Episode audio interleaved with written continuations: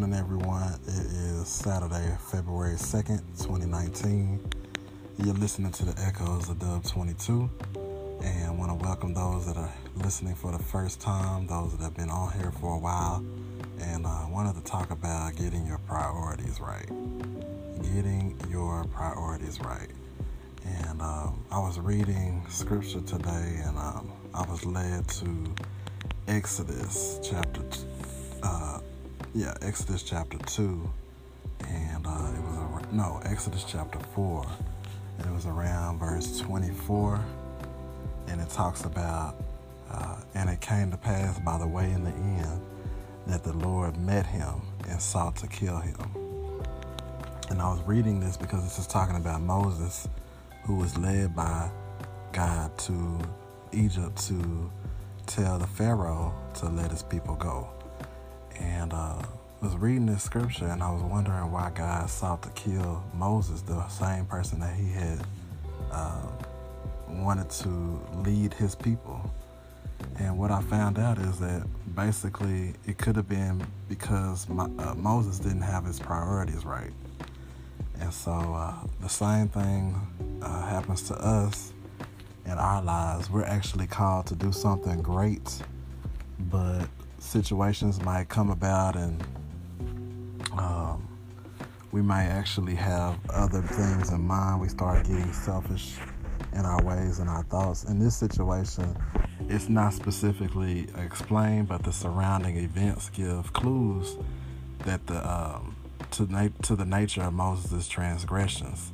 So you know, Moses had been he had been specially groomed by God for 80 years. If you guys remember, 40 years he was under Pharaoh's uh, daughter's household, and then 40 years he fled uh, to the uh, to the land where Jethro was because he had killed a man, and uh, now he was called now to lead his he, he lead his people out of Egypt and he was to be an example to Pharaoh's house, to the nation of Egypt, and to all the nations that heard of those happenings. So, you know, accordingly, uh, Moses' personal life had to be in order before he could direct the spiritual lives of the Hebrew people.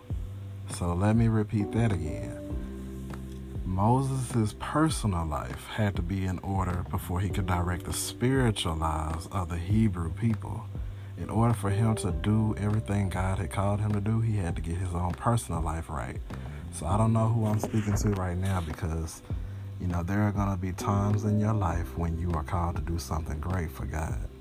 But you can only way you can do that is if you get your own personal life right. You have to get your own priorities right, and that'll uh, that'll allow you to be fully effective in your ministry and in your work. And um, you know, the scripture goes on now. It talks about, you know, those that are possible. It was also possible that he was persuaded by Zipporah not to circumcise his son since she apparently found the practice revolting. So this would explain the violent outburst. She felt that she had saved her husband from death by shedding blood of her son. Whatever the cause was, though, Moses' outstanding sin made him unfit to serve as a spiritual leader and the situation had to be rectified before he could carry out his mission effectively. And so, uh, as soon as Zipporah had performed the act, the Lord let him go. In summary, as we look at this, God was going to kill Moses because Moses was supposed to teach the Israelites God's law, yet Moses was not obeying God's law himself. So I don't know who I'm speaking to today, but in your life, there are going to be times, there's going to be situations, where God is going to call you to do something great. In order for you to fully be effective, we must first obey God's law. And I am definitely a person that has been convicted through this because my I myself was in a situation where I was not doing everything that I was purposed to do, and as a result, I wasn't fully effective. I was just going with the motions, and the truth be told, you know, if you listen to a previous podcast, to whom much is given, much is required. When you are given a lot, much more is required of you. So when you're called to lead people, you're called to lead people to a great, great path. You're called to do something great in your life.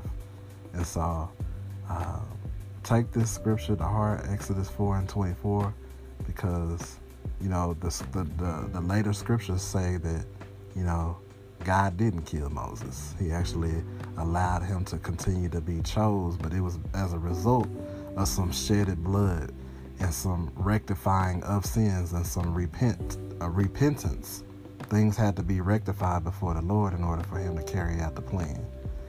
So we have to keep in mind that there are times in our lives when we actually need to take inventory and think about what we need to do uh, in our own personal lives to get back right. Um, I hope that this has blessed you today. Uh, let us pray. Heavenly Father, we thank you, we praise you, we give you all the honor and the glory. We ask that you would help us to rectify rectify our own personal lives and help us to get our own lives right so that we can lead lead other people spiritually. And you would give us the direction, the guidance that we need, Lord. We ask that you would give us the um, the courage enough to be honest with ourselves and with you in the areas where we lack and we need help. It's in Jesus' name we pray. Amen. You're listening to the Echoes of Dub 22. You can follow me on any social media handle. Um, just search for Matthew Loftis, L O F T I S. And you can also um, be able to um, plug in and, and get access to a lot of different services that I offer through Legal Shield. Um, my website is Matthew Loftis www.wearelegalshield.com. Again, you guys stay blessed. God bless you. And have a good God bless one.